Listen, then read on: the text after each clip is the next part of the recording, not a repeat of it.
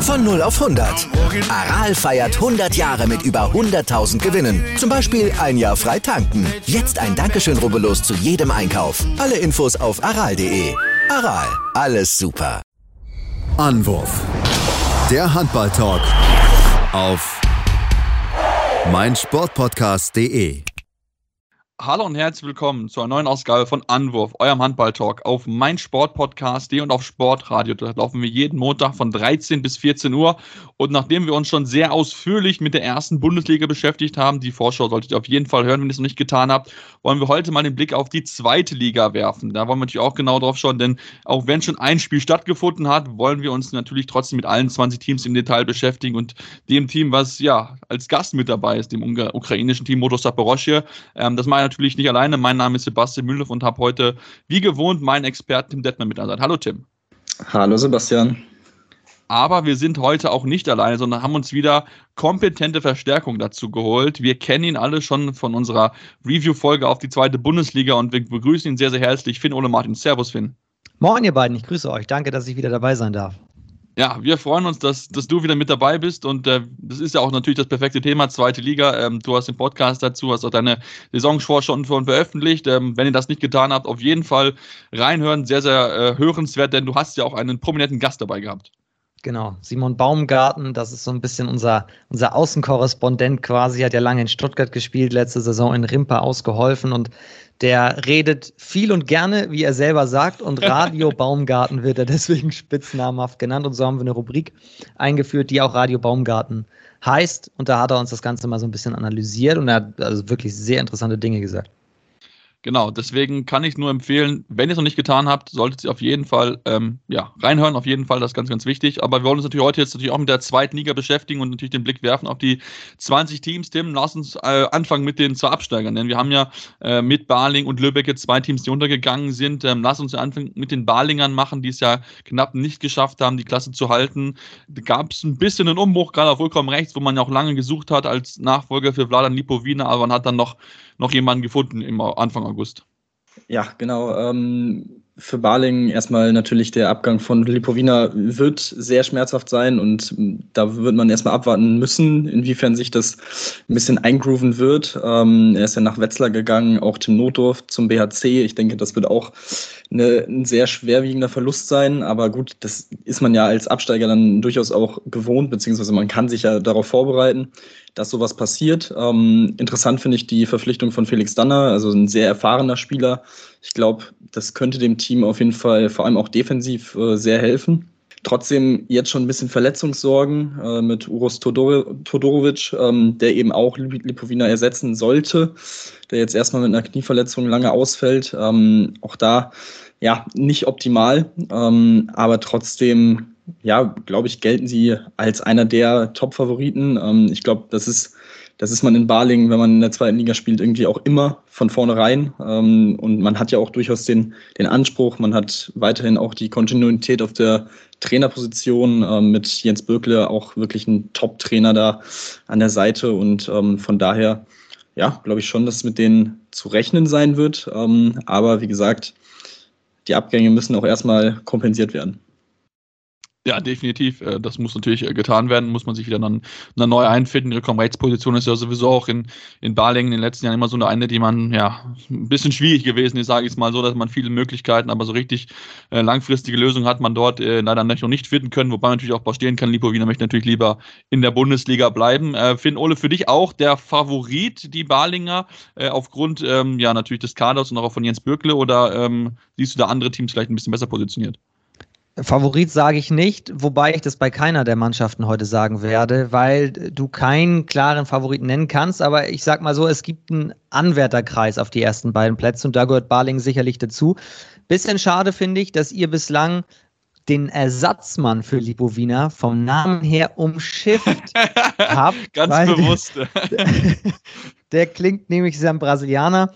Ich habe es mir hier in Lautschrift aufgeschrieben, wahrscheinlich spreche ich es trotzdem falsch auf.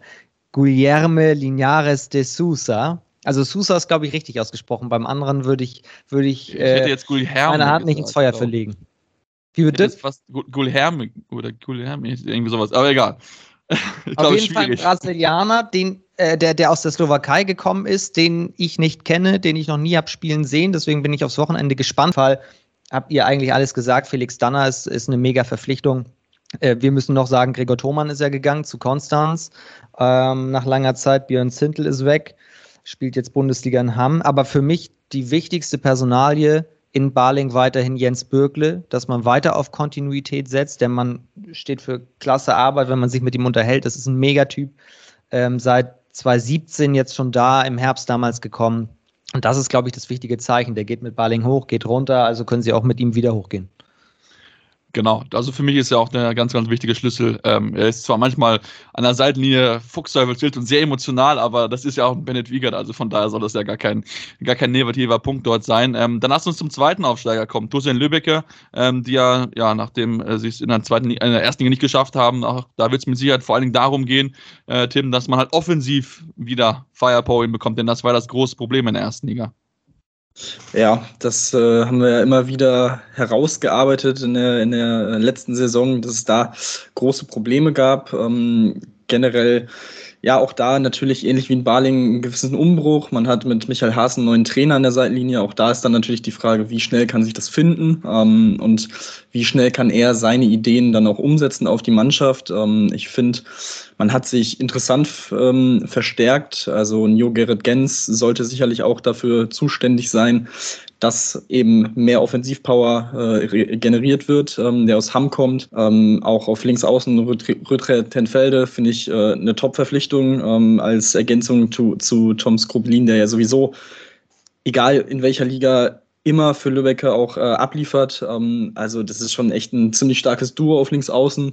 Dann natürlich Nikolas Katsianis, ähm, unheimlich viel Erfahrung, natürlich mit seiner äh, durchaus unkonventionellen Spielweise, äh, immer auch Katze, sehr interessant ja. zu, zu beobachten. Ähm, und ja, so das Einzige, was ich äh, ähnlich wie wir es auch in der ersten Liga-Vorschau bei Flensburg gesagt haben, so ein Rechtsaußen mit Peter Strohsack, das ist schon durchaus auch ein, ein gewisses Risiko, ähm, dass man da jetzt nicht noch irgendwie eine, eine, zweite Person hat, vor allem weil man ja auf der rechten Seite auch äh, schon Probleme hat mit Verletzungen und da im Moment ja auch zwei von drei äh, Rückraumrechte ausfallen momentan mit Baumgärtner und äh, Dominik Ebner.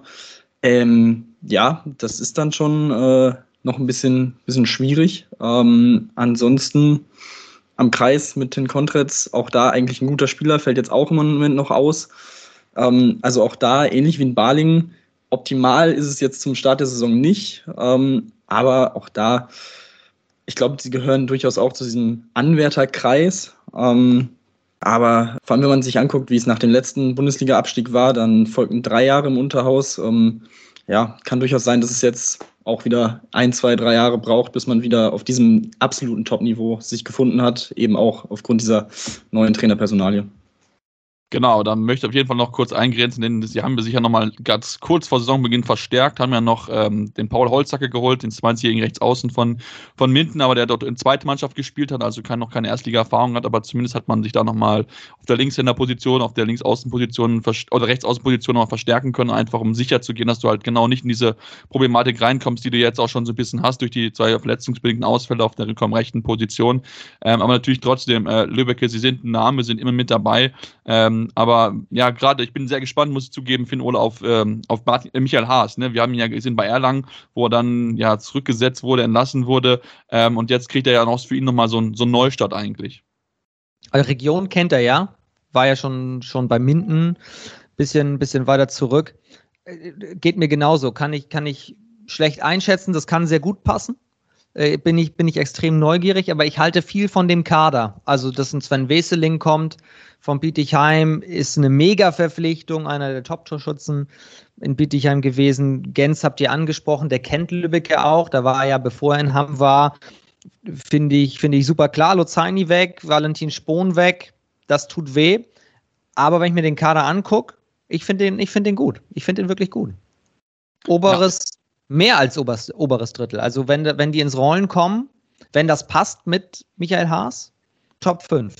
Ja, das würde ich dir auf jeden Fall auch zutrauen. Also wie gesagt, Michael Haas natürlich auf ihn wird es natürlich ankommen. Ich bin da sehr, sehr gespannt, inwieweit er ja, denn jetzt in meiner zweiten Station dann auch die, die Lehren gezogen hat aus der ersten, die ja auch für ihn nicht ganz einfach gewesen ist mit Erlangen, wo er auch Mitte der Saison ja irgendwie übernommen hat, obwohl es ja eigentlich ein bisschen anders geplant gewesen ist.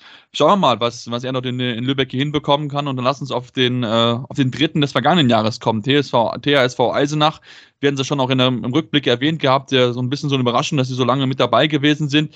Ähm, können sie das wiederholen, ist jetzt die Frage, Finn Ole. Ähm, traust du ihnen wieder zu, so weit oben zu landen? Also da waren Simon und ich uns bei der von dir angesprochenen Podcastaufnahme schon, schon einig, wobei er sogar noch darüber hinausgeht. Also ich sage, sie können das Niveau mindestens halten, was ja bedeuten würde wieder Dritter. Simon sagt, das ist für ihn Aufstiegsaspirant Nummer eins. Und er hat es auch begründen können und ich fand es relativ überzeugend, weil wir sind uns ja einig, haben wir auch in unserer Review-Folge hier gesagt, der Trainerwechsel zu Micha Kaufmann war das Entscheidende in der letzten Saison für Eisenach. Die Abwehrumstellung auf eine 5-1, Finn Hangstein auf der Spitze, der auch in der Offensive als der, der Torschützenkönig der Liga performt hat. Und wenn, wenn da weiterhin keiner ein Mittel gegen findet und sie das sogar vielleicht noch in Details noch weiter perfektionieren können, dann haben die auf jeden Fall ein Wörtchen mitzureden, denn Eisenach war am Ende des Tages best of the rest müssen wir sagen, und muss sich daran jetzt messen lassen. Es ist denen auf jeden Fall zuzutrauen, auch wenn beispielsweise ein Adrian Wöhler weg ist, der, der, der Rekordspieler des Vereins. Aber ich schaue hier auf meinen Zettel und sehe, dass Jepsen im Tor, den ich für richtig stark halte, äh, auch noch äh, Unterstützung bekommt jetzt von Erik Töpfer, der von Aue gekommen ist und auf der Torhüterposition ist in Eisenach selten Kontinuität gewesen. Das haben sie jetzt mit, mit Jepsen. Ich bin sehr gespannt, aber halte, halte weiterhin sehr viel von Eisenach und traue denen das zu, beim Aufstieg ein Wörtchen mitzureden. Ja, das, ich denke, ich würde ich will es auch mit rein, reinnehmen auf jeden Fall, wenn wir noch so gucken. Timothy Reichmuth, äh, aus der Schweiz gekommen, ein Talent für die Linksaußenposition, auch ähm, wie auch äh, Cedric Marquardt, der von äh, unterklassigen Verein Gelnhausen nach oben gekommen ist. Also da setzt man auch auf junge Spieler. Also das ist äh, mit Sicherheit ein sehr, sehr spannender Kader, auf den wir uns äh, auf jeden Fall sehr, sehr darauf freuen können, glaube ich, dem, dass die da wieder viel für Furore sorgen werden. Ja, absolut. Und ähm, ihr habt, oder Simon Baumgarten hat es in der Vorschau auch gesagt, dass äh, Ihnen diese 5-1-Abwehr jetzt mit der Umstellung vom Anwurfkreis, dass sie da irgendwie sehr, dass es sehr positiv sich auf sie auswirken kann, Stimmt, ähm, wenn ja. man da quasi ähm, früh attackieren kann und so ein bisschen das Tempo reduzieren kann der gegnerischen Mannschaft. Ähm, wenn das tatsächlich so funktioniert, wie, wie er es da so dargelegt hat, das klang für mich auch sehr schlüssig, dann glaube ich schon, dass diese Abwehr, vor allem was ähm, die zweite Welle dann angeht, extrem stark äh, werden, werden kann oder bleiben kann. Ähm, dazu, du hast es auch schon gesagt, Sebastian, sehr junge Spieler, insgesamt sieben neue Spieler mit einem Altersschnitt von 21 Jahren, das fand ich auch sehr interessant. Ähm, generell kein Spieler älter als 30 Jahre, also auch da sieht man ja, dass generell noch Entwicklungspotenzial in dieser Mannschaft steckt. Und ähm, ja, ich bin da, bin da auch weiterhin sehr gespannt drauf, wie sie es jetzt äh, umsetzen, ob sie dieses Level halten können. Das ist halt immer so das Ding, diese Konstanz bei jungen Spielern. Ähm, das könnte dann eventuell mal äh, zu einem Problem werden, aber ich glaube, warum sollte, sollte man jetzt in diese Saison nicht mit, einem, mit einer extrem breiten Brust gehen nach der Rückrunde? Ähm, also von daher, ähm, ja, ich glaube, denen wird auch durchaus zu rechnen sein und ich, ja, mit dem, mit dem Anfangsprogramm Großwaldstadt, Ludwigshafen, würde ich schon sagen, das sind zwei Gegner, die man auf jeden Fall dann schlagen sollte, ähm, die ja auch selber noch so ein bisschen in der Findungsphase sind, auch da mit neuen Trainern. Ähm, und wenn du da mit einem 4-0 in die Saison startest, kann sich das ja dann auch gut entwickeln erstmal definitiv. Also das kann sich da auf jeden Fall entwickeln. Ich bin sehr gespannt drauf. Wir wollen natürlich genauso Auge drauf haben. Mal jetzt mal eine kurze Pause. Dann haben wir noch genug weitere Teams, über die sprechen wollen. Da gibt es ja noch einige andere Teams, die durchaus sich Chancen machen, zumindest auf den Aufstieg. Und natürlich wollen wir auch Richtung Abstieg gucken. Deswegen bleibt dran hier bei Anruf, eurem Handball-Talk auf meinsportpodcast.de.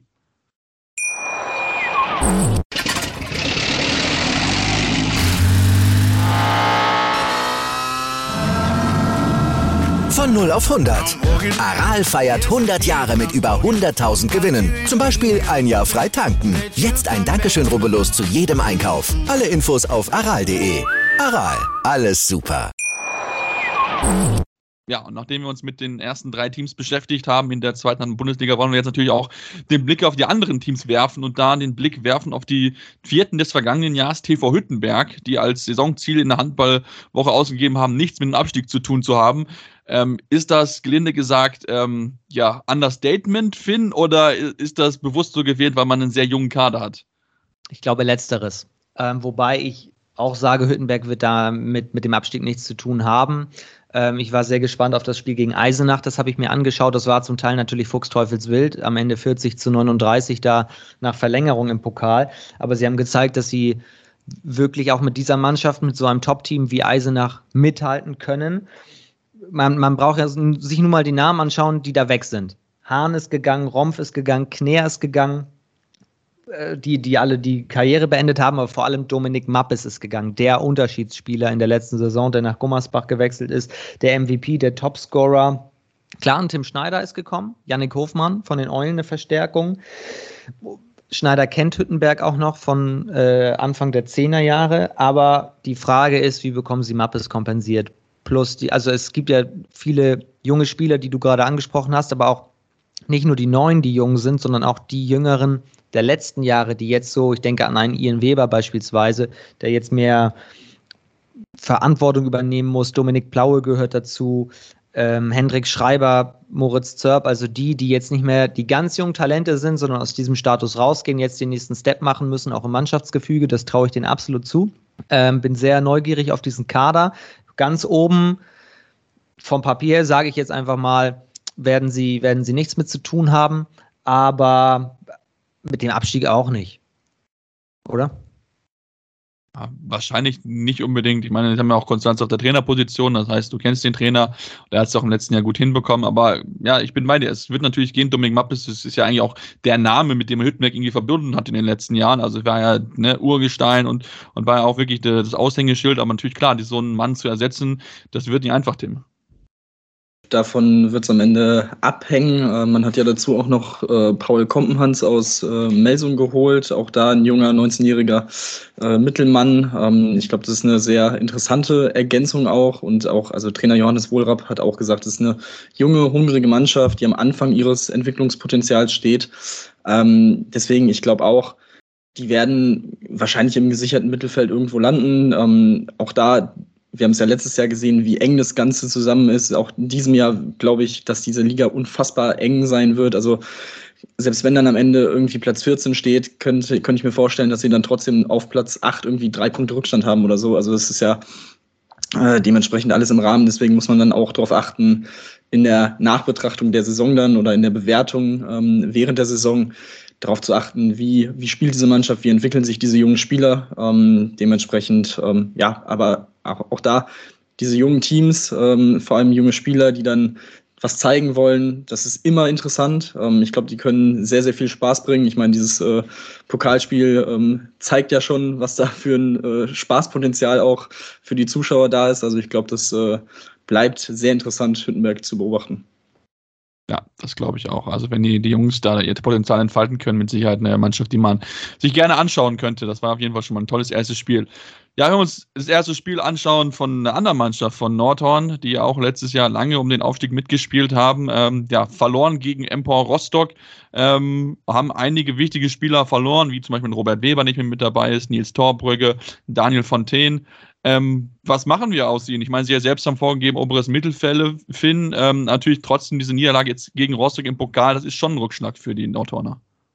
Ja, wobei Rostock ihnen ja irgendwie nicht liegt. Auch letzte Saison in der Liga schon da da verloren. Das würde ich jetzt nicht zu hoch hängen, aber ich habe ehrlich gesagt keine Ahnung, was wir damit machen. Also, dass Lukas Firnhaber und Alexander Feld gekommen sind, ist überragend. Von den beiden bin ich großer Fan, sind aber beide verletzt.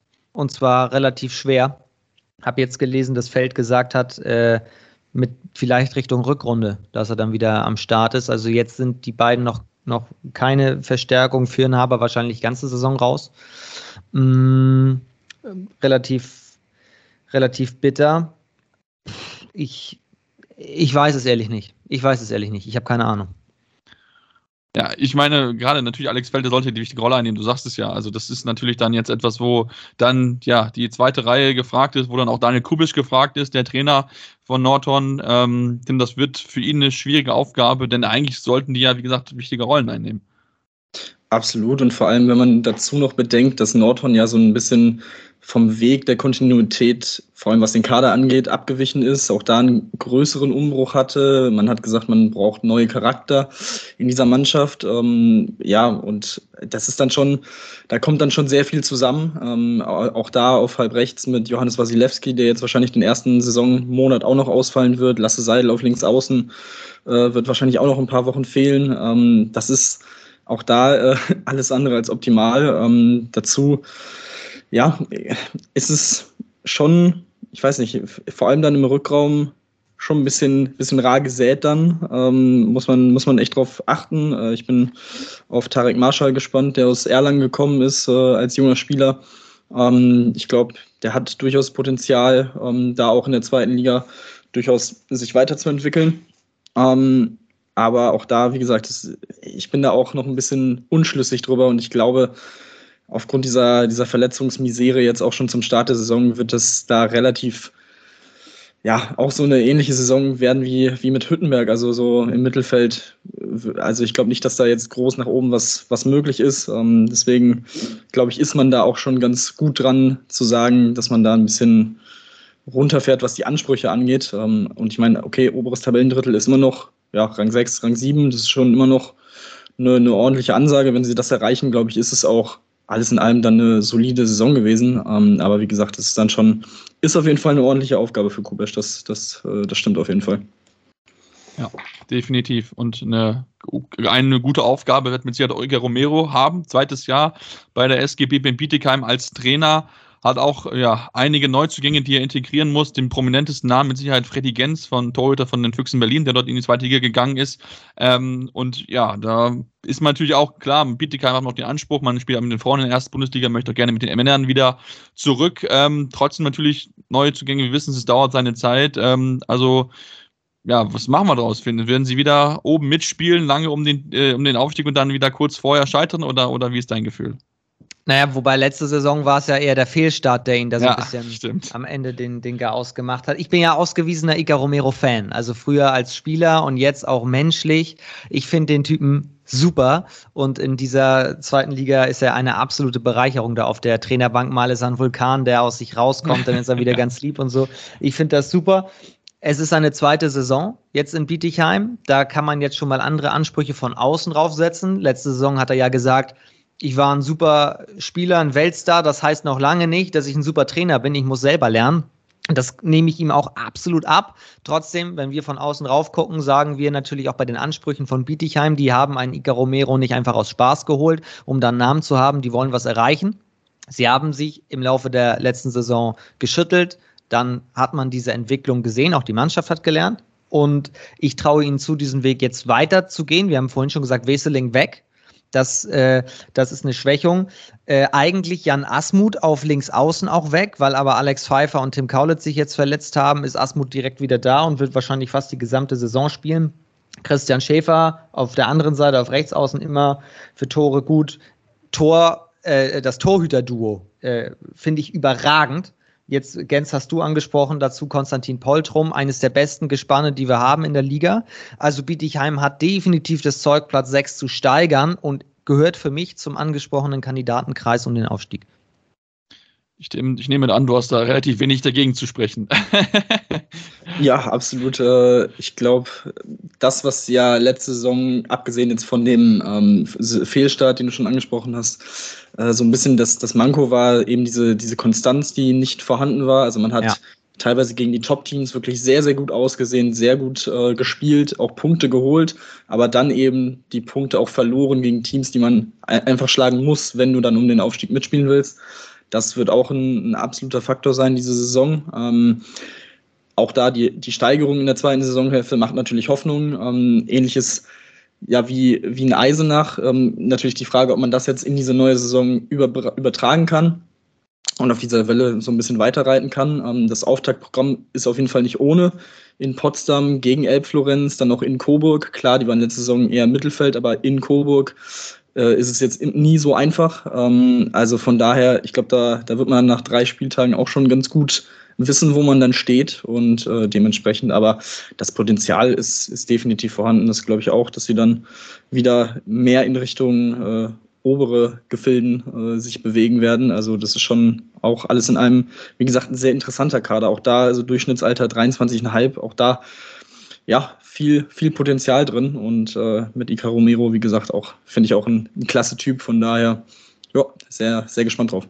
Mhm definitiv. Also ich denke auch, dass wenn er dann noch im zweiten Jahr nochmal den Schritt nach vorne macht in seiner Entwicklung, glaube ich nochmal, es wird auf jeden Fall ein spannendes Team, was wir da in Bietigheim zu sehen bekommen. Ja, lass uns auf das punktgleiche Team aus Hagen kommen, also um deutlich weiter nach oben gehen, die ja letztes Jahr äh, ja fast genauso viele Punkte hatten, nur aufgrund der schlechteren Tordifferenz halt in der Bietigheim gelandet sind. Ähm, ja, auch sie ein bisschen durchgewechselt, ein bisschen durchrotiert. Jetzt haben sie natürlich zum Saisonauftakt direkt eine Niederlage kassiert. In der in DRB-Pokal haben sie gegen Winhorst in der, dritten, in der ersten Runde verloren gegen den Drittligisten. Das ist natürlich schon so ein, so ein kleiner Rückschlag, weil man sich eigentlich schon durchaus mit Sicherheit erhofft hatte, in die nächste Runde einzuziehen. Ähm, trotzdem sollten wir das wahrscheinlich nicht überbewerten, Finn, oder? Finn Horst, einer der großen Aufstiegsaspiranten in der dritten Liga. Vielleicht sind sie diese Saison so weit, aber das ist jetzt eine andere Geschichte. Ähm, Hagen ist in der zweiten Saison nach dem Aufstieg. Es ist eine Floskel, aber sie stimmt. Zweite Saison ist immer die schwierigste. Man hat sogar in der letzten Saison, Saison schon gesehen, was passiert, wenn sich die Mannschaften auf dich einstellen. Hagen hat in der Hinrunde überragend gespielt. Natürlich hatten sie dann auch Ausfälle im, im, im zweiten Abschnitt durch Valentin Schmidt beispielsweise, der eine Zeit lang äh, nicht mitwirken konnte. Pujanu Rosi mit der überragende Spieler. Dort, jetzt ist Valentin Spohn dazugekommen. Schmidt ähm, habe ich schon angesprochen. Das ist ein super Rückraum. Pierre Busch ist gekommen auf Außen aus Großwallstadt, von dem ich großer Fan bin. Maurice Pasca aus Emstetten im Tor. Es ist ein guter Zweitligakader, definitiv neu am Kreis. Frederik Stüber von Emstetten sollte es tatsächlich mal ähm, spannend werden. Der Mann weiß, wie Abstiegskampf geht. Da gibt es viele Geschichten aus Emstetten. Ähm, war eine, eine, gute Reaktion von, von Hagen jetzt auf die Verletzung von Becker und äh, Renninger am Kreis. Ähm, dementsprechend Hagen wird die Klasse halten. Ja, sie selbst haben als Ziel einstelliger Tabellenplatz ausgegeben. Ähm, also von daher, wie gesagt, das wird mit Sicherheit das zweite Jahr. Wir wissen es ja immer, in jeder Sportart ist das zweite Jahr ist immer das schwerste in der jeweiligen Liga. Ähm, aber äh, ich denke, dass da auf jeden Fall Potenzial ist, um da auch äh, in ruhige Fahrwasser relativ früh zu sein. Und dann schauen wir mal, was sie dort schaffen. Wir machen jetzt eine kurze Pause und kommen gleich zurück. Dann gibt es noch genug weitere Teams zu besprechen. Deswegen bleibt dran hier bei Anwurf, eurem Handball-Talk auf meinsportpodcast.de. Ja, und nachdem wir uns mit den ersten sieben Teams beschäftigt haben, wollen wir natürlich nun den Blick werfen auf das auf den Platz 8 der vergangenen Saison auf Tusem Essen, ähm, die ja auch in der ersten Runde gegen den Aufsteiger Potsdam rausgeflogen sind. Ähm, also da äh, gegen einen ja auch natürlich ambitionierten Aufsteiger Potsdam. Wir wissen es ja, die haben ja auch eine Kooperation mit, äh, mit den Füchsen Berlin, wo wir nachher noch ein bisschen drauf eingehen wollen, mit Sicherheit äh, verloren. Tim, ähm, auch da natürlich die Frage, klar, ne, sollte man es überwerten oder nicht, aber äh, prinzipiell, ähm, der, die Mannschaft hat einige Spieler verloren, einige neue sind mit dazugekommen. Das braucht natürlich auch gerade im Rückkommen so ein bisschen seine Zeit, wenn du halt zwei neue Rück, äh, Rückkommen-Mittelspieler holst. Ja, das, das auf jeden Fall. Man hat ähm, vier schmerzhafte Abgänge auf jeden Fall mit dem Linksaußenduo Bayer und Becher, die äh, in Richtung erste Liga gegangen sind. Natürlich Lukas Firnhaber, äh, haben wir schon angesprochen. Ähm, Viktor Glatthardt, vor allem defensiv ähm, jemand, der durchaus fehlen wird. Dazu sehr junge Neuzugänge, ähm, mal so als, äh, als jemanden, der, den man raushebt äh, mit Tim Mast auf links außen, der ist 2001er Jahrgang und der älteste von den Neuzugängen. Ich glaube, das äh, zeigt auch, ja, das ist ja auch in Essen über die letzten Jahre nichts Neues, ähm, dass man da vor allem auf die jungen Spieler setzt. Ähm, man will die Defensive stabilisieren, man will das Tempospiel wieder forcieren, ähm, was so ein bisschen ja, hinten übergefallen ist in, im Verlauf der vergangenen Saison.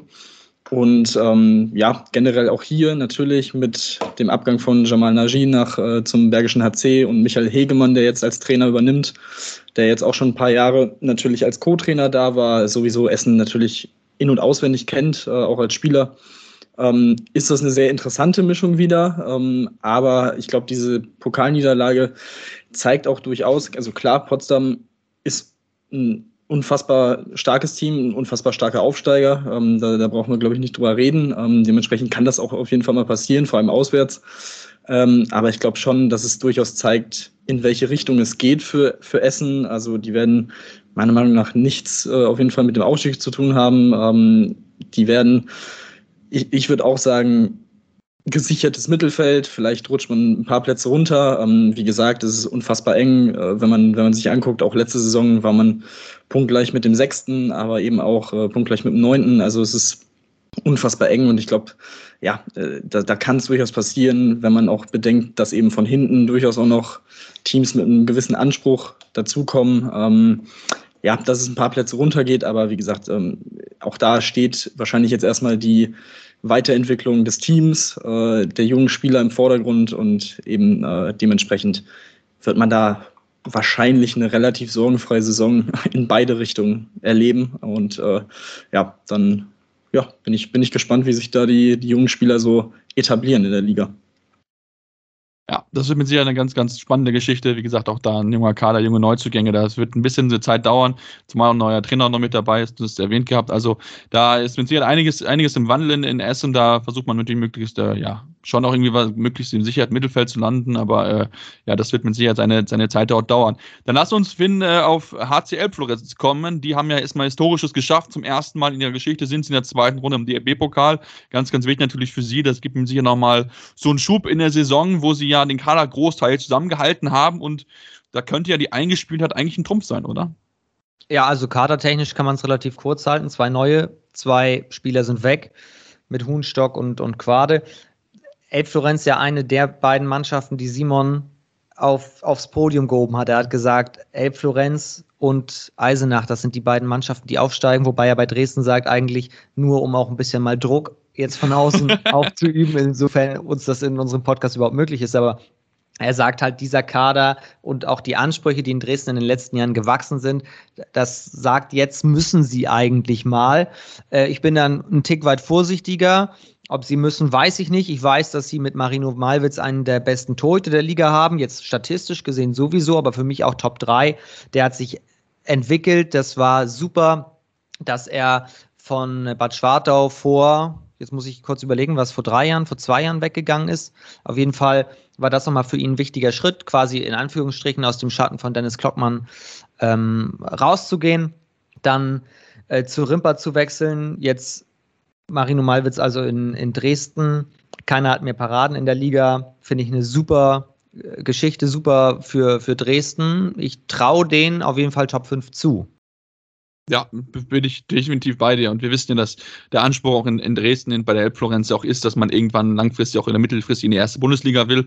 Äh, und da äh, ja, ist natürlich wichtig, dass man einen Kader zusammen hat. Und ich denke auch gerade mal wird es natürlich auch eine wichtige Rolle einnehmen, da die anderen beiden Keeper ja noch ein bisschen jünger im Endeffekt sind. Also da kann er natürlich auch mit seiner Erfahrung dann auch schon so, so ein bisschen die Jungs natürlich unterstützen, dass man dann auch ein junges Tote dann, oder Trio ist es ja eigentlich quasi dann so aufbauen kann. Also von daher äh, für mich auch Elbflorenz ein, ein Team, was mir auf jeden Fall auf der Rechnung haben sollte, wenn es darum geht, äh, ja, wer am Ende im oberen Drittel stehen wird, um die, um die Plätze vielleicht noch ganz oben kämpfen wird. Denn wie gesagt, wir haben es schon mehrfach erwähnt, die Liga, sie ist enorm eng beieinander. Da wird es am Ende wahrscheinlich auch um Kleinigkeiten drauf ankommen. Und äh, ja, Kleinigkeit besser machen will mit Sicherheit auch Lübeck-Schwartau, ähm, die ja, mit Sicherheit äh, äh, große Ansprüche haben. Wir wissen ja, dass sie da auch äh, schon mal äh, schon in den vergangenen Jahren immer mal wieder näher dran gewesen sind. Jetzt im vergangenen Jahr nur Platz 10, Tim. Äh, war natürlich auch keine einfache Saison für sie. Was trauen wir ihnen dieses Jahr zu? Ja, auch hier äh, eins von den Teams mit einem neuen Trainer, mit äh, David Röhrig, ein junger Trainer, 31 Jahre alt. Ähm, man hat einen Umbruch, man hat zehn, zehn Neuzugänge, ähm, man hat den Kader noch mal ein bisschen verjüngt, ähm, im Durchschnitt jetzt 24,5 Jahre.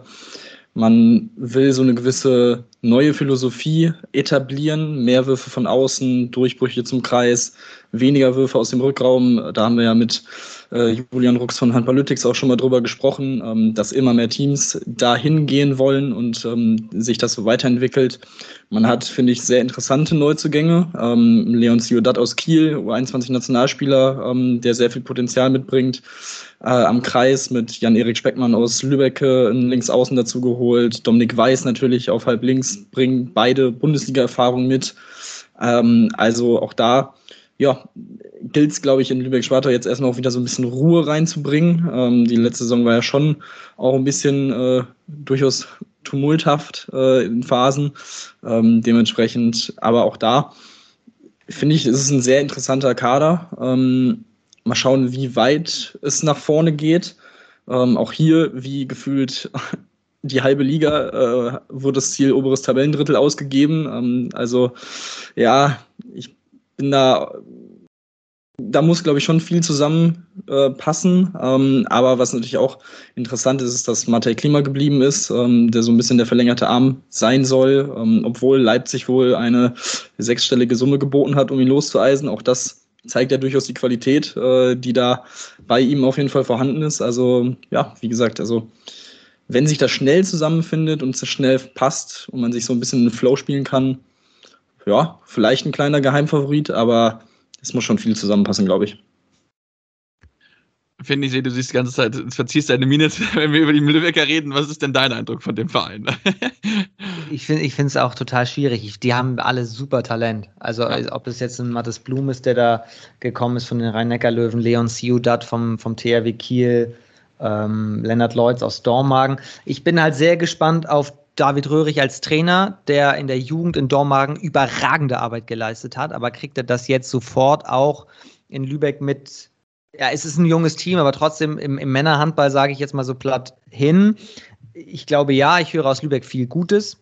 Ähm, er ist halt sogar jünger als Klockmann und Warschul. Das sind jetzt so die letzten beiden der alten Garde. Ansonsten hat sich das Gesicht vom VfL ja jetzt komplett verändert. Ich sehe es wie Tim, mega viel Talent, gute Mannschaft. Ich glaube auch, dass Röhrig auf, auf, auf, auf die Distanz gesehen da was aufbaut. Für diese Saison noch nicht. Dafür ist es mir zu früh. Ja, ich glaube auch, dass der, der Verein, der muss sich einfach finden, wenn du so viele Wechsel hast, neuen Trainer und so weiter, dass das braucht einfach eine gewisse Zeit. Wir haben es ja auch gesehen jetzt in Hannover in der Bundesliga, wo es auch einfach gedauert hat, bis man die Handschrift von Christian Prokop gesehen hat. Also von daher, ähm, ja, wird das mit Sicherheit keine ganz so einfache Saison. Dann lass uns zum HC Coburg kommen, äh, Finn. Äh, auch dir, der Verein natürlich, ne, wir kennen ihn, hat ja schon mal Bundesliga gespielt und so.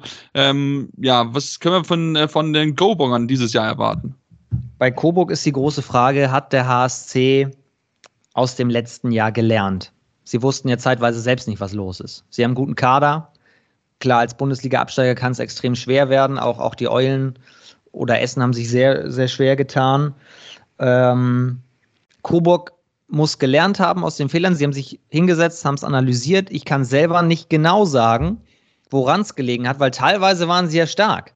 Und ja. dann haben sie es wieder gar nicht auf die Platte bekommen. Wir hatten, ich hatte damit mit Florian Billig auch drüber gesprochen, der auch sagte, eigentlich ist es unverständlich. Wir machen überragende Trainingsarbeit und kriegen es am Wochenende nicht wirklich auf die, auf die Platte. Vielleicht tut dann so ein Cut wie ein Saisonende einfach mal, mal gut. Jan Kulanek nochmal reaktiviert ganz kurz, weil Van der Merwe, der, der Torhüter, äh, am Ellenbogen operiert werden musste. Ähm, ich, ich finde, für, für Coburg ist es eine mega Verstärkung, dass die Jägerbrüder da sind mit Max und Felix, die aus Erlangen und Rimper gekommen sind. Das ist, gibt der Mannschaft auch wieder ein Gesicht, glaube ich.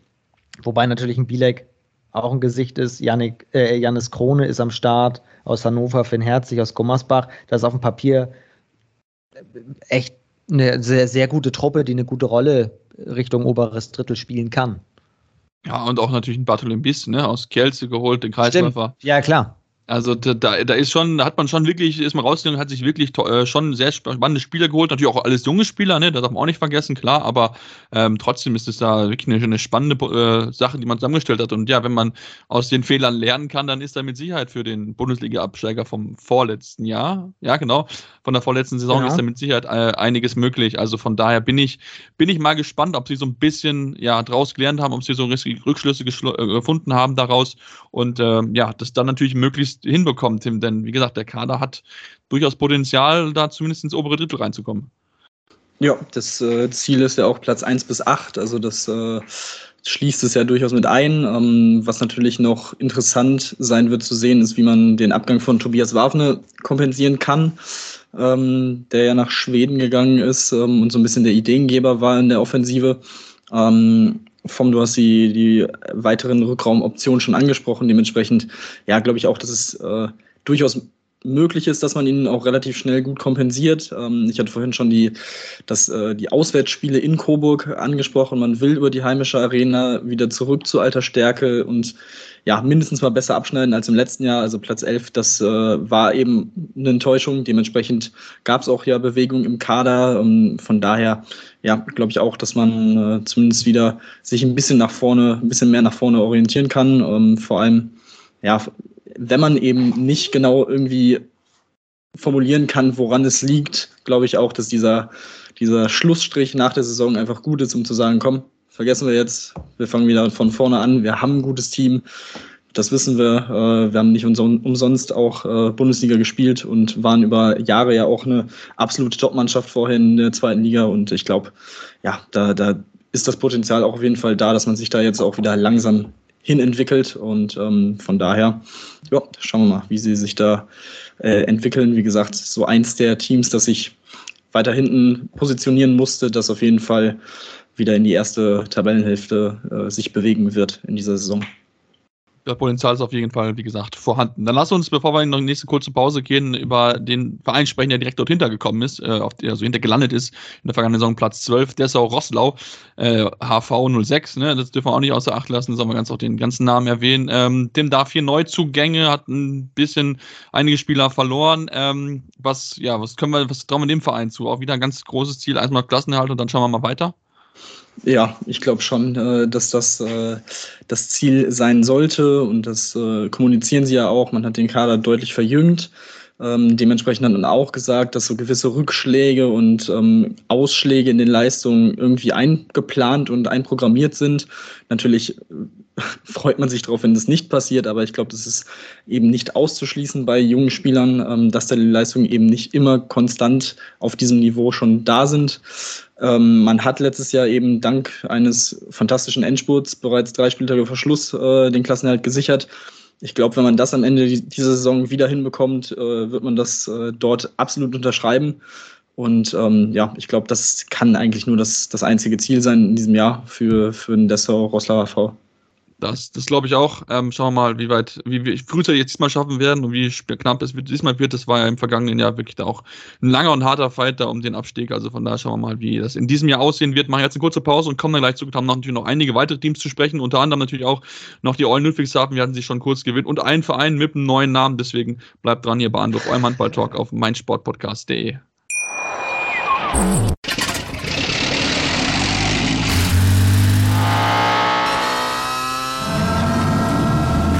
0 auf 100. Aral feiert 100 Jahre mit über 100.000 Gewinnen. Zum Beispiel ein Jahr frei tanken. Jetzt ein Dankeschön, rubbellos zu jedem Einkauf. Alle Infos auf aral.de.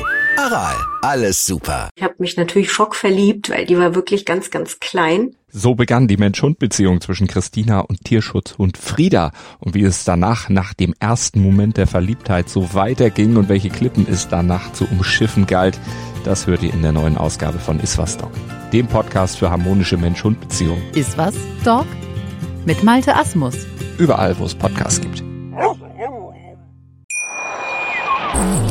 Ja, und jetzt sind wir zurück und wollen uns mit den Eulen Ludwigshafen beschäftigen. Finn, das war im letzten Jahr wirklich ja, großes Chaos, viel Unruhe, viele Trainerwechsel, äh, absolut, es hat irgendwie gar nichts funktioniert. Man war ein großes Thema, aber hat nicht viel für sportliche Schlagzeilen gesorgt, sondern hat sich dann irgendwie noch gerade so retten können, nachdem man ja wirklich auch eine schlimme äh, Erfolgs- oder Niederlagenserie dort bekommen hat. Auch in Michael Biegler konnte dort irgendwie keine Ruhe reinbekommen, ist dann nochmal entlassen worden und dann ja, hat man es dann irgendwie noch geschafft, als 13 in der, in der Liga zu bleiben. Aber äh, ja, ich glaube, das große Ziel in Ludwigshafen ist erstmal Ruhe wieder reinzubekommen.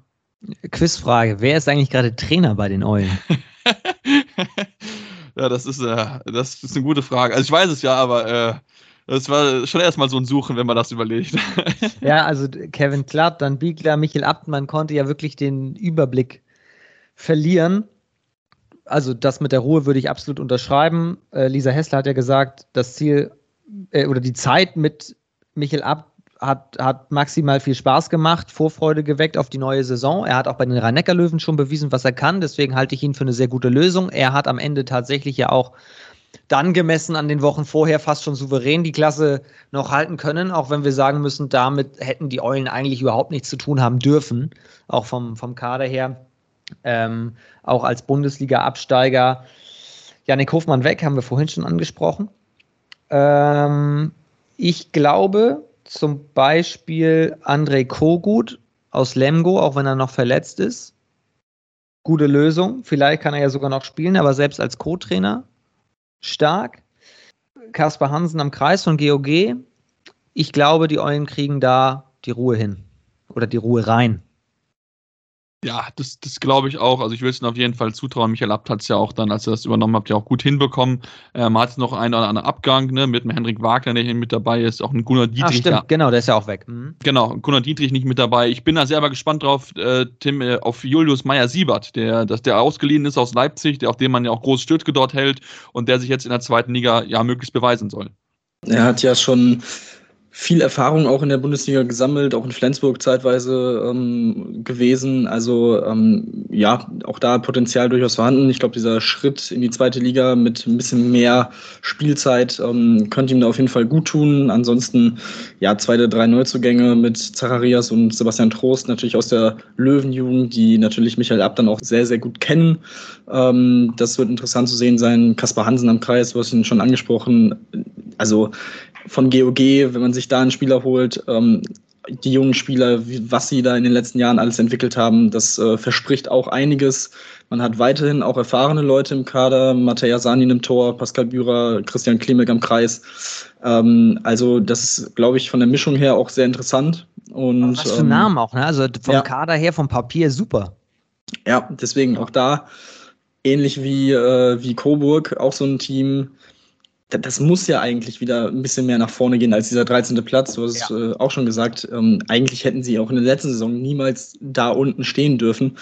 Ähm, ja. Also von daher, ähm, ja. Irgendwann ist es halt auch ein Kopfding. Punkt. Genau, ja. Irgendwann bist du ja in, diesem, diesem, in dieser Spirale drin und kannst dann halt irgendwie auch schwierig rauskommen, selbst wenn du gefühlt fünfmal den Trainer wechselst.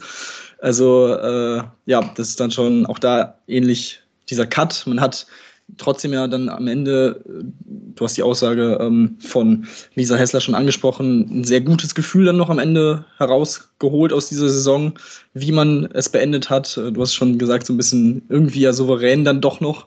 Also ähm, dementsprechend, glaube ich, kann man da auch gespannt sein, ob man auch da diese Welle weiterreiten kann, ob man sich da jetzt weiter festigt das erste Spiel gegen Balingen, dann in Eisenach, in Potsdam, in Bietigheim gegen Lübbecke. Das ist natürlich schon ein ordentliches Auftaktprogramm. Also, das, das muss man auch sagen.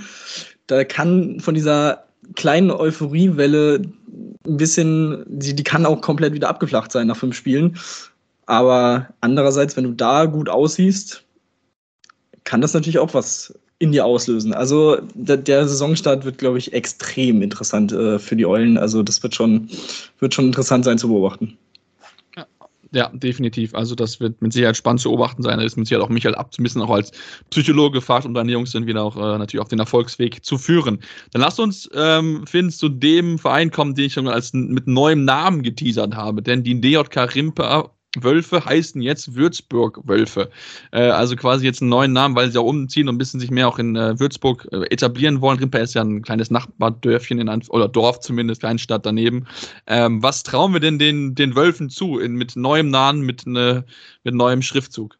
Also erstmal ist das, glaube ich, ein sehr, sehr wichtiger Schritt, dass haben schon andere Mannschaften getan. Wenn du da auch in Richtung mehr Sponsoren denkst, größere Wirtschaftsleistung irgendwann, musst du das machen. Da schlagen natürlich zwei Herzen in meiner Brust. Ich kann auch verstehen, wenn dann einige sagen, aber wir sind doch Rimper und so weiter. Aber ich denke an die Füchse Berlin. Ich denke auch eine Nummer kleiner an den VfL Lübeck-Schwartau mittlerweile.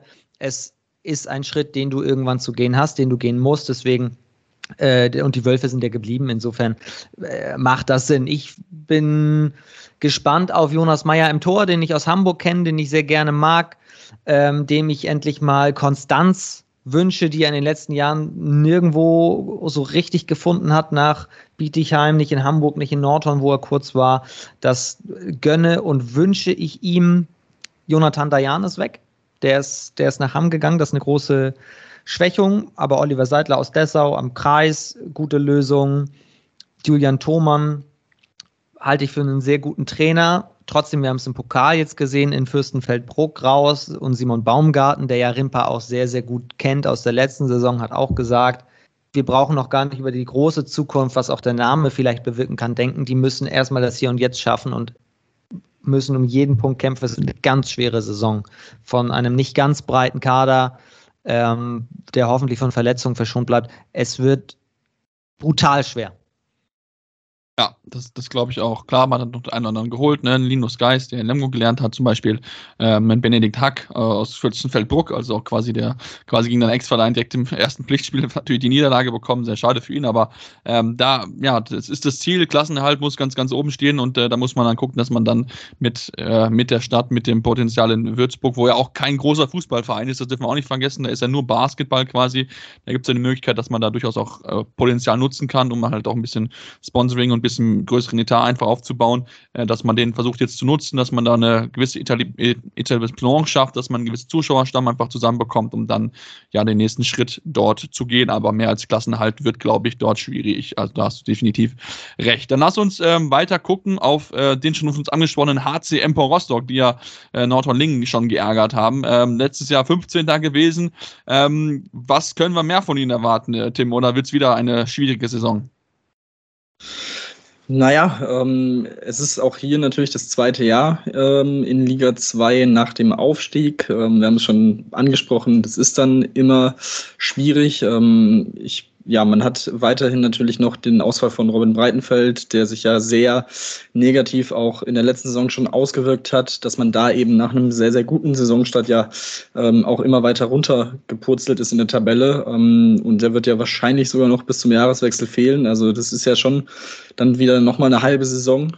Ähm, also von daher, das ja, wird, wird schwierig, definitiv. Ähm, Trainer Televichas hat auch gesagt, man müsse in allen Bereichen zulegen, um mithalten zu können und ja, dieses Ziel zu erreichen. Und ähm, ich glaube, auch da ja, wird's, kann der Klassenerhalt erstmal nur das, das Ziel sein. Und ähm, dann ja, schauen wir mal, inwiefern sie, sie es schaffen. Vor allem, wenn sie eben nicht davon profitieren können, in der Hinrunde so viele Punkte geholt zu haben, zum Beispiel. Ähm, das, könnte, das könnte dann echt eine, eine sehr, sehr lange Saison auf jeden Fall werden für, für Empor Rostock. Aber auch da gibt es ja durchaus Potenzial im Kader und sehr, sehr gute Spieler, ähm, die sich jetzt auch wirklich, die sich kennen seit, ähm, seit einigen Jahren. Man hat jetzt nicht so viel äh, Umbruch im Kader. Also ist, der, der, Stamm ist ja komplett zusammen eigentlich und ähm, dementsprechend, das könnte dann in diesen Spielen auch auf jeden Fall von Vorteil sein. Ja, das sollte man auf jeden Fall versuchen, den, äh, ja, den Schwung vom DRB-Pokal einfach mitzunehmen. Ne? Wenn du die guckst, die ersten Spiele in Essen, wir haben es schon gesagt, Essen ein Team im Umbruch, in Hüttenberg, wo man auch natürlich gucken muss, wie machen sie es ohne Dominik Mappes, dann Dessau, dann äh, Moto Saporoschi und dann äh, kommt dann ähm, ein Peckmann dann Lingen. Also das ist nicht ganz einfach, das Auftaktprogramm, definitiv nicht, aber da hat man auch Teams, wie gesagt, die halt nicht diese eingespielt halt haben und da kann man dann wirklich versuchen, vielleicht auch mal die Großen zu ärgern und dann schon mal eine gewisse Punkte einfach, gewisse Punkte zu sammeln, um dann auch möglichst, möglichst äh, ja, ein kleines Bolster schon mal aufzubauen in Richtung äh, ja, der letzten Plätze. Dann lass uns, ähm, Finn, zum äh, schon angesprochenen kurz vorhin äh, TSV Bayern Dormagen zu sprechen kommen. Letzte Saison Platz 16. Ähm, auch da natürlich geht es wahrscheinlich am allerersten erstmal darum, dass man die Klasse möglichst wieder hält. Und wie sich Matti Flor macht. Auf den bin ich sehr neugierig. Matti Flor, jetzt neuer Trainer, Nachfolger von, von Per Pütz. Klassenerhalt kurz vor Ende geschafft ganz junge, ganz, ganz junge Truppe viele Abgänge. Ähm, Ole Klimke bin ich sehr gespannt. Vom Namen her verspricht er schon mal Großes. Ähm, der, der Bruder von Till Klimke von der HSG Wetzlar. Sonst im Grunde keine neuen. Ähm, es steht und fällt damit, wie Matti Flor ist. Der hat mit, mit Jens Böckle super gearbeitet in Baling. Jetzt ist er allein auf weiter Flur. Ähm, kann ich wenig zu sagen, weil wir haben bislang noch keine keine Referenzgrößen, auf die wir uns beziehen können. Aber ich traue ihm was zu. Wie, äh, vor allem, Entschuldigung, wenn ich das noch sage, nach dem Pokal habe ich schon gedacht, wo sie dann ausgeschieden sind, mit 10 gegen Dresden verloren. Aber gut, Dresden ist in einer anderen Klasse gerade gefühlt unterwegs, wenn man das vom, vom Kader her auch von der Eingespieltheit schon vergleicht. Aber jetzt zum Auftakt gegen Moto Saporoshi sah das sehr gut aus, was Dormagen gespielt hat, weil über die Partie können wir ja schon sprechen, weil die ist ja vor unserer Aufnahme äh, abgeschlossen. Genau, haben mit 33 zu 28 gewonnen. Also schon, schon da auch schon mal bewiesen, dass man da auch äh, mithalten kann. Zumindest oder zumindest den ukrainischen äh, Top, äh, Top-Verein da bestiegt. Gar nicht meine, ich bin noch, äh, haben auch Champions League schon mal gespielt. Also von daher ist es schon etwas, wo man ja auch mit positiv auf jeden Fall reingucken kann in die, in die neue Saison. Das ist natürlich ein ordentlicher Schub, den du direkt da zur Anfang mitnehmen kannst, Tim. Ja, also ähm, ich war ja vor Ort in der Halle und habe es gesehen. Ich fand es auch sehr, sehr ähm, beeindruckend, wie sie da aufgetreten sind. Ähm, vor allem, weil sie sich auch in, ja, wo es auch durchaus Phasen gab, wo, wo Saporosche ein bisschen besser reingekommen ist, dann auch einen gewissen Lauf hatte, aber auch da dann ähm, sehr clever Ruhe reinbekommen von Matthias Flor. Also auch da, glaube ich, ähm, ja, er war auch sehr, sehr engagiert in der Seitenlinie. Also es sah schon sehr interessant aus. Ähm, dementsprechend, ähm, ja, wie gesagt, auch hier alles in allem ein Kader, der ähm, auch da mit einigen jungen Spielern, auch das kennt man aus Dormagen, die eine sehr, sehr gute Jugendarbeit haben seit vielen Jahren. Ähm, also wenn man an Aaron Sesing am, am Kreis zum Beispiel denkt, ich, den finde ich sehr, sehr interessant. Ähm, auch der hat gut sowohl was Defensivleistung angeht, als auch Offensivleistung auch schon in dem Spiel gegen Saporosche gezeigt, äh, was für ein Potenzial der da hat. Ähm, die Hüterbrüder natürlich ähm, auch zu nennen, ähm, die, die natürlich auch Leistungsträger sind. Also da sind schon einige sehr, sehr gute Spieler dabei und ähm, dementsprechend ist es auch eine sehr interessante Mischung. Ähm, aber auch da, vor allem wenn man an, das, an die letzte Saison denkt, ähm, ist das oder sollte das primäre Ziel natürlich der Klassenhalt erstmal sein und ansonsten mal schauen, ob es dann noch ein bisschen nach oben geht.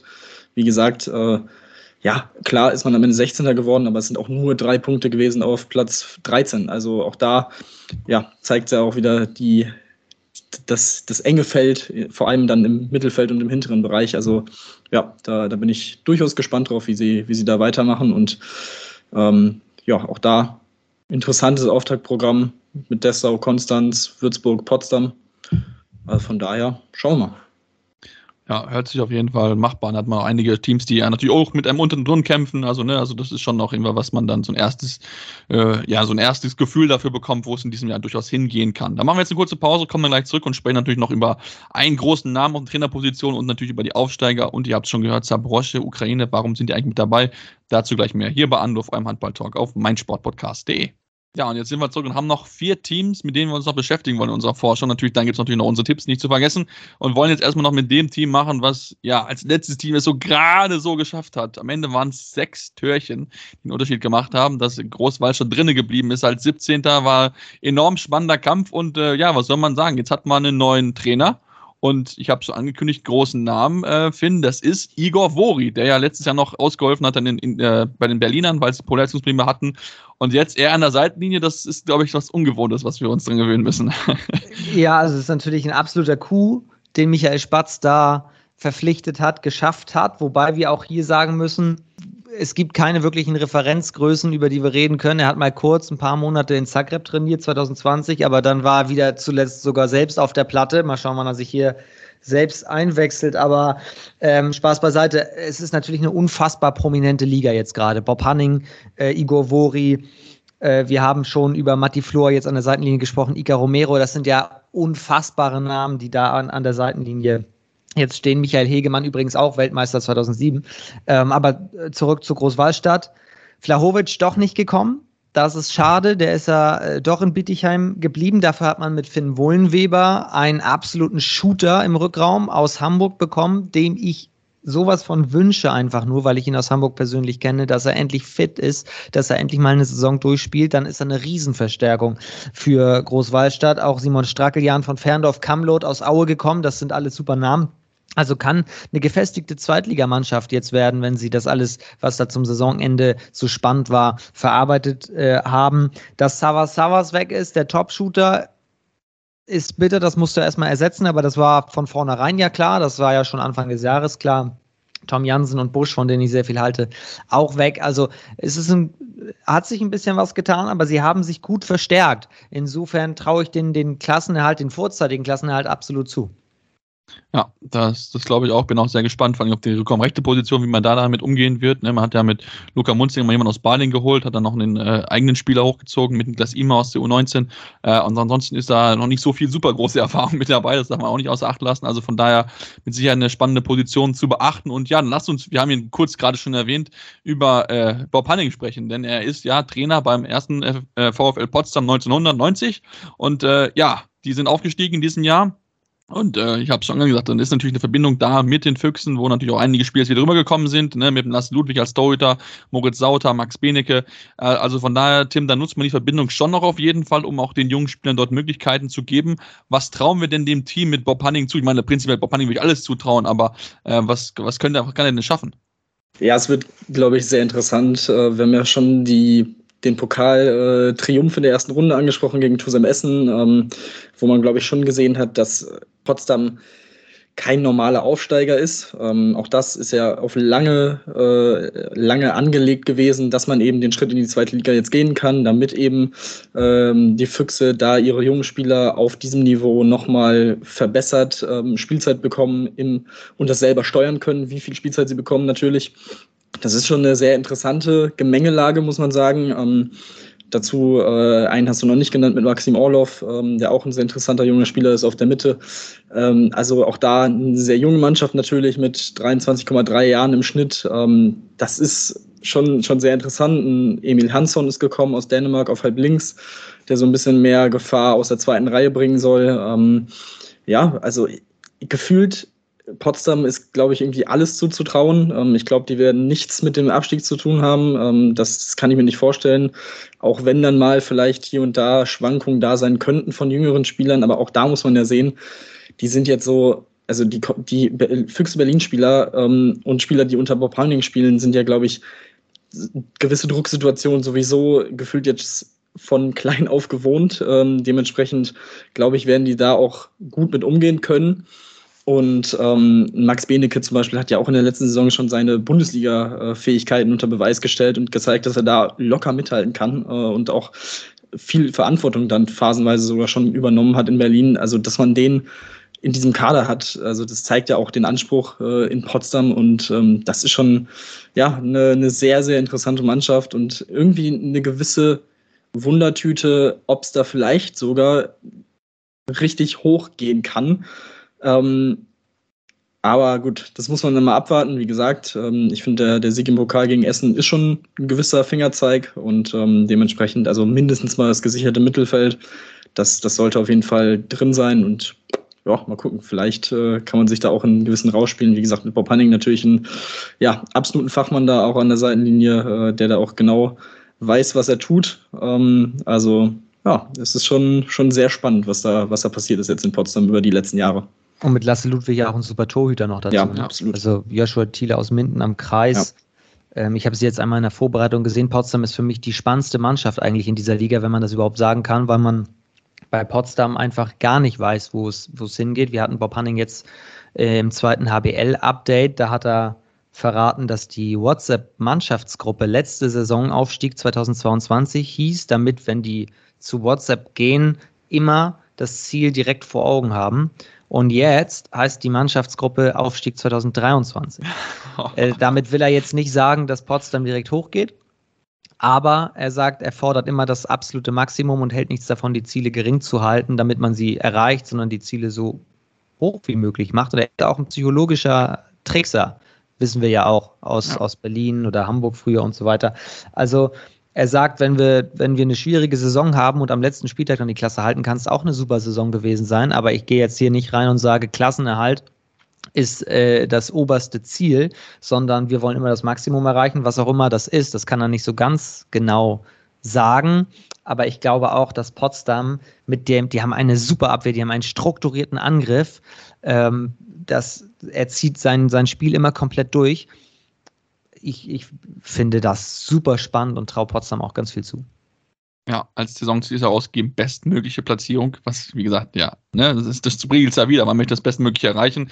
Da legt man sich jetzt nicht auf dem, auf dem, äh, auf dem Tabellenplatz fest, sondern möchte einfach gucken, was dort möglich ist. Ja, lass uns dann zum ja, letzten äh, Aufsteiger, da kommen wir den zweiten Aufsteiger, so müssen wir es ja eigentlich richtig betiteln. Der HSG Konstanz, ähm, die sich natürlich mit Gregor Thomann schon direkt so einen, so einen namhaften Spieler geholt haben, Bundesliga erfahren mit dazu bekommen und natürlich auch Jörg Lützelberger. Wir kennen ihn ja auch, äh, Bundesliga gespielt, jahrelang Tim, also auch da wieder einen bekannten Namen, zumindest auf der Trainerbank, den man, den man schon mal gesehen hat. Also äh, eine Mannschaft, die mit Sicherheit spannend zu beobachten sein wird, aber es wird natürlich trotzdem nicht einfach.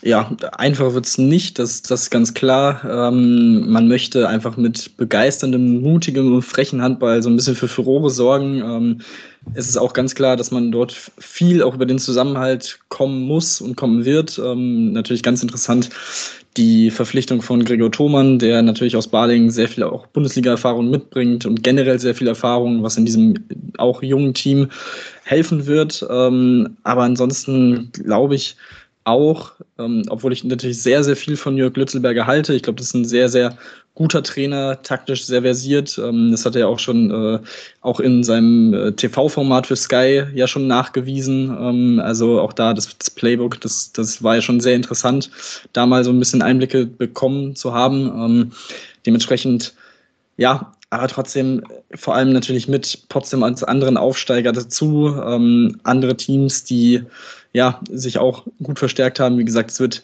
sehr, sehr schwierig, glaube ich, für, für Konstanz die, die Klasse zu halten. Ähm, aber ähm, ja, das ist. Ich, ich bin da irgendwie noch ein bisschen, bisschen skeptisch, ehrlich gesagt habe mich wahrscheinlich auch noch so ein bisschen, bin ich ganz ehrlich, ich muss mal sehr, sehr, sehr gespannt, was da äh, funktionieren kann. Ähm, dann lass uns ähm, zum Abschluss zu dem Team kommen, was ja so ein bisschen außer Konkurrenz spielt, äh, Finn. Das ist äh, HC Motors Zaporozhye. Wir haben es schon gesagt gehabt, das Team aus der Ukraine, was ja auch schon Champions League gespielt hat, soll in diesem Jahr ja in der zweiten Bundesliga so ein bisschen Spielpraxis einfach bekommen. Natürlich die Situation in der Ukraine, wir wissen es alle, aufgrund des Krieges mit Russland natürlich sehr, sehr schwierig ist. Man kann dort eigentlich nicht wirklich trainieren. Und jetzt haben sie die Möglichkeit, hatten im ersten Spiel, wie gesagt, schon knapp verloren gehabt mit fünf Toren gegen Bayer Dormagen. Ähm, wir haben es ja auch schon beim letzten Mal besprochen, natürlich, äh, dass, dass es dann auch kontrovers gesehen wurde. Ähm, ja, was ich bin eigentlich sehr gespannt, eigentlich nur, wie man mit ihnen, wie man mit ihnen spielen wird. Also was die, was die Mannschaften dort zeigen, ob sie ihre beste Truppen aufrufen oder ob sie so ein bisschen äh, was rausnehmen. Ähm, was erwartest du auch vielleicht auch von Gesprächen, die du selbst mit anderen Vereinen hattest? Ja, also die ganze Diskussion, warum sie mitspielen und ob das jetzt gut ist und also politisch das Signal, das haben wir alles besprochen. Jetzt geht es nur noch darum, dass äh, das wirklich sportlich, rein sportlich zu bewerten und da tue ich mich sehr schwer. Also auf dem Papier sind sie seit 2013 immer ukrainischer Meister geworden. Wir kennen sie aus der Champions League, haben schon in Kiel, haben in Flensburg äh, schon das ein oder andere Mal gespielt, haben eine wirklich gute Mannschaft, haben sich ja auch jetzt noch für eine Wildcard beworben für die Champions League, die es nicht gab. Sie spielen jetzt European League und brauchen so ein bisschen natürlich auch Matchpraxis, logischerweise, wenn es keinen Ligabetrieb äh, gibt zu Hause. So, jetzt spielen sie in der zweiten Liga mit. Ich kann aufgrund weniger Erfahrungswerte, was die ukrainische Liga zuletzt äh, anbelangt, also wenig sagen zu dem Niveau dort, glaube aber aufgrund dessen, dass die zweite Liga so stark ist, dass es ein bisschen anders ist, dass sie jetzt jede Woche auf eine Mannschaft treffen, gegen die sie gewinnen und gegen die sie verlieren können. Das heißt, sie müssen wirklich jede Woche Vollgas geben. Und wir kennen die Diskussion aus anderen europäischen Ligen, dass sie oder dass viele Mannschaften nicht Woche für Woche ans Limit gehen müssen und sich eigentlich die Kräfte für die Champions League oder European League aufbewahren können. Das ist jetzt anders. Auf der anderen Seite kommen sie aus einer leider sehr, sehr langen Pause, logischerweise haben wenig Matchpraxis, es wird ihnen gut tun. Und die Frage ist ja natürlich auch, da müssen wir uns auch nichts vormachen, so klasse das Signal ist, politisch auch gesehen, dass sie dabei sind und wie toll es für die auch ist, dass sie in einen Spielbetrieb kommen. Sie wollen unbedingt spielen. Also das Gesamtpaket klasse. Die Frage ist natürlich, was ist im Paket aber drin? Welche Mannschaften, vor allem nachher im späteren Verlauf, auch werden Vollgas geben gegen diese Mannschaft? Wenn du natürlich im Hinterkopf hast, dieses Spiel gilt für die Abschlusstabelle im Grunde nicht. Wird ja zwei Tabellen geben, einmal mit Motor Sabrosche, einmal ohne. Und dann geht es nur noch darum, wer schont vielleicht auch Spieler gegen Motor Saporosche, um Verletzungen vorzubeugen, weil ich eben am Wochenende das wichtige Spiel um den Klassenerhalt habe oder die zwei Punkte im Aufstiegskampf brauche. Kann ja alles sein. So, das ist jetzt vielleicht zu Beginn der Saison noch nicht dabei. Wir sehen es jetzt bei Dormagen, kann sogar einen Schub geben, ist ein Riesen-Event in Düsseldorf gewesen. Spielst gegen Motor Saporosche, großer Name, gewinnst. Motor Saporosche war aber nicht schlecht, sondern du hast sogar einen Kraftakt gehabt, hast stark gespielt. Dann kann dich das pushen. Was passiert aber, wenn dieses Spiel am 32. Spieltag ist? Das weiß ich nicht. Das sind allerdings Dinge, mit denen wir uns beschäftigen müssen weil eben Motos Habrosche dabei ist und wenn wir es sportlich bewerten wollen, müssen wir darüber reden. Und deswegen glaube ich, oder so hat Simon Baumgarten es auch erklärt, dass Motos Saporosche in der Tabelle mit Saporosche gut dastehen wird, weil vielleicht nicht alle Mannschaften mit voller Kapelle gegen sie spielen werden, aber ähm, dass Motos Saporosche auf jeden Fall für sich selbst, für die European League auch mit gute Matchpraxis bekommen wird, weil die Liga einfach ein hohes Niveau hat. Das denke ich definitiv auch. Also da werden sie auf jeden Fall nicht über äh, ja, Aufgaben und äh, spannende Spiele beklagen dürfen. Ich glaube, das wird mit Sicherheit für sie nochmal was ganz anderes. Und dann, ja, vielleicht hilft es ja auch für die European League. Ne? Schauen wir mal, ob das, nochmal so einen, vielleicht so einen Schub geben kann. Keine Ahnung, bin mal sehr, sehr gespannt drauf. Dann lass uns jetzt zu den Tipps kommen. Ich werde euch alle darauf festnageln, wer, wer absteigt und wer aufsteigt. Ich sehe schon. Freude äh, betritt den Raum. Äh, Tim, du darfst erstmal den, den Tim, du darfst den Anfang machen. Ja, ähm, ich würde einfach mal drauf tippen. Ähm, meine Aufsteiger sind Eisenach und Bietigheim.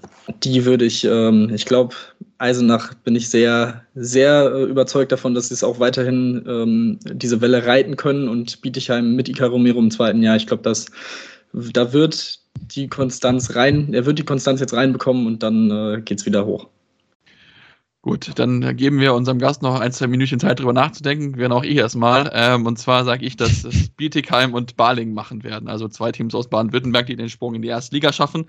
Äh, und ja, jetzt bist du dran, Finn. Also das, ist die, das ist die eine Million Euro Frage.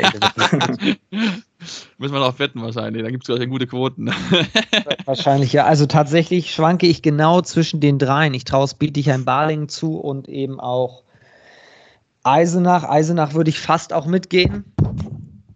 Eisenach, Eisenach würde ich fast auch mitgehen. Bietigheim, Barling. Ich weiß, keine Ahnung. Ich weiß es wirklich nicht. Man kann, man kann es nicht sagen. Man kann, also es ist unmöglich. Ich sage dann auch, äh, ich sage einfach nur, dann haben wir alle was anderes. Ich sage Barling und Eisenach. Sehr gut. Gut. Dann haben wir das jetzt auch Vielleicht geklärt. auch Lübbecke. Man weiß es doch. Ich weiß es nicht. Vielleicht auch Lübeck. Vielleicht auch, auch Dresden. Vielleicht ja. auch Potsdam. Vielleicht ja. Irgendwer macht's. Ja, zwei werden auch zwei finden. Ich glaube, das sind wir uns sicher.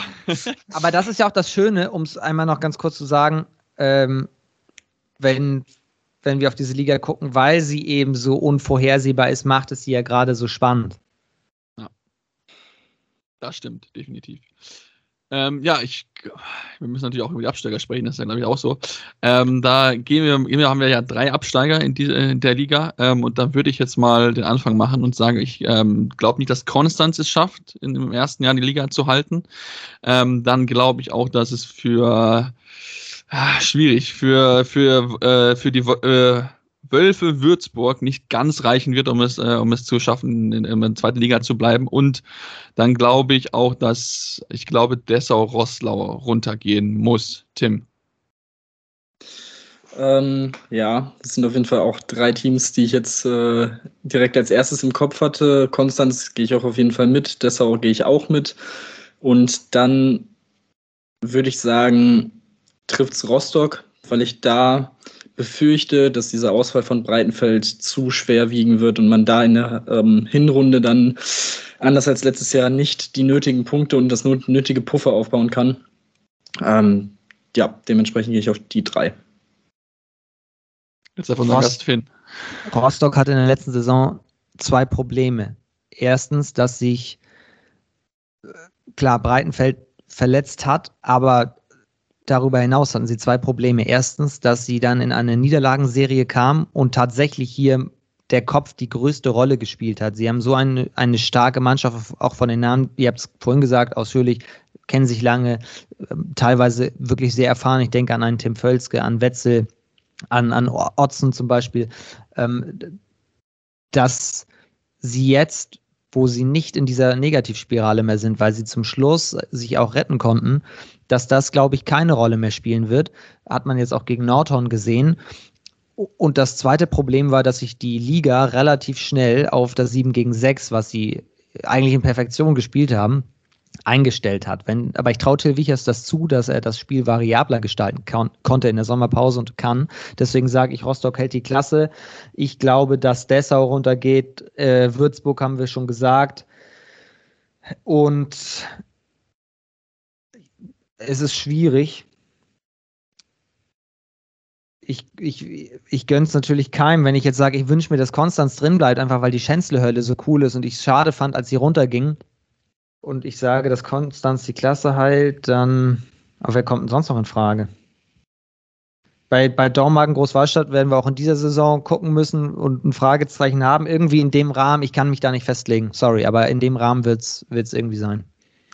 Okay, gut, super. Dann ähm, hast du jetzt eine Saison lang Zeit, dir Gedanken zu machen für die nächste Ausgabe. Das, wir können am Saisonende erzählen, warum die abgestiegen sind, die abgestiegen sind.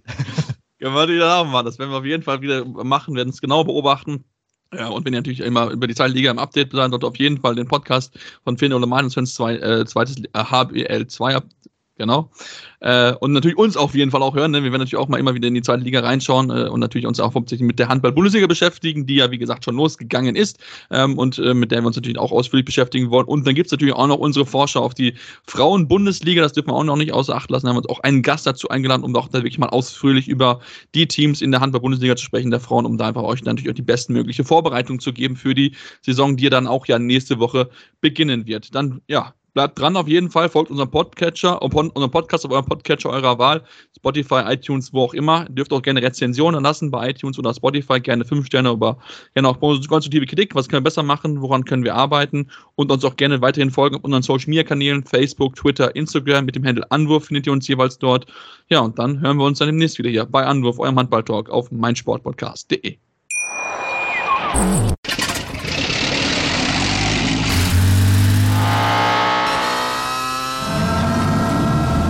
Von 0 auf 100. Aral feiert 100 Jahre mit über 100.000 Gewinnen. Zum Beispiel ein Jahr frei tanken. Jetzt ein Dankeschön, rubbellos zu jedem Einkauf. Alle Infos auf aral.de. Aral, alles super. Ich habe mich natürlich schockverliebt, weil die war wirklich ganz, ganz klein. So begann die Mensch-Hund-Beziehung zwischen Christina und Tierschutzhund Frieda. Und wie es danach, nach dem ersten Moment der Verliebtheit, so weiterging und welche Klippen es danach zu umschiffen galt, das hört ihr in der neuen Ausgabe von Iswas Dog, dem Podcast für harmonische Mensch-Hund-Beziehungen. Iswas Dog mit Malte Asmus. Überall, wo es Podcasts gibt. Anwurf. Der Handball-Talk auf meinsportpodcast.de.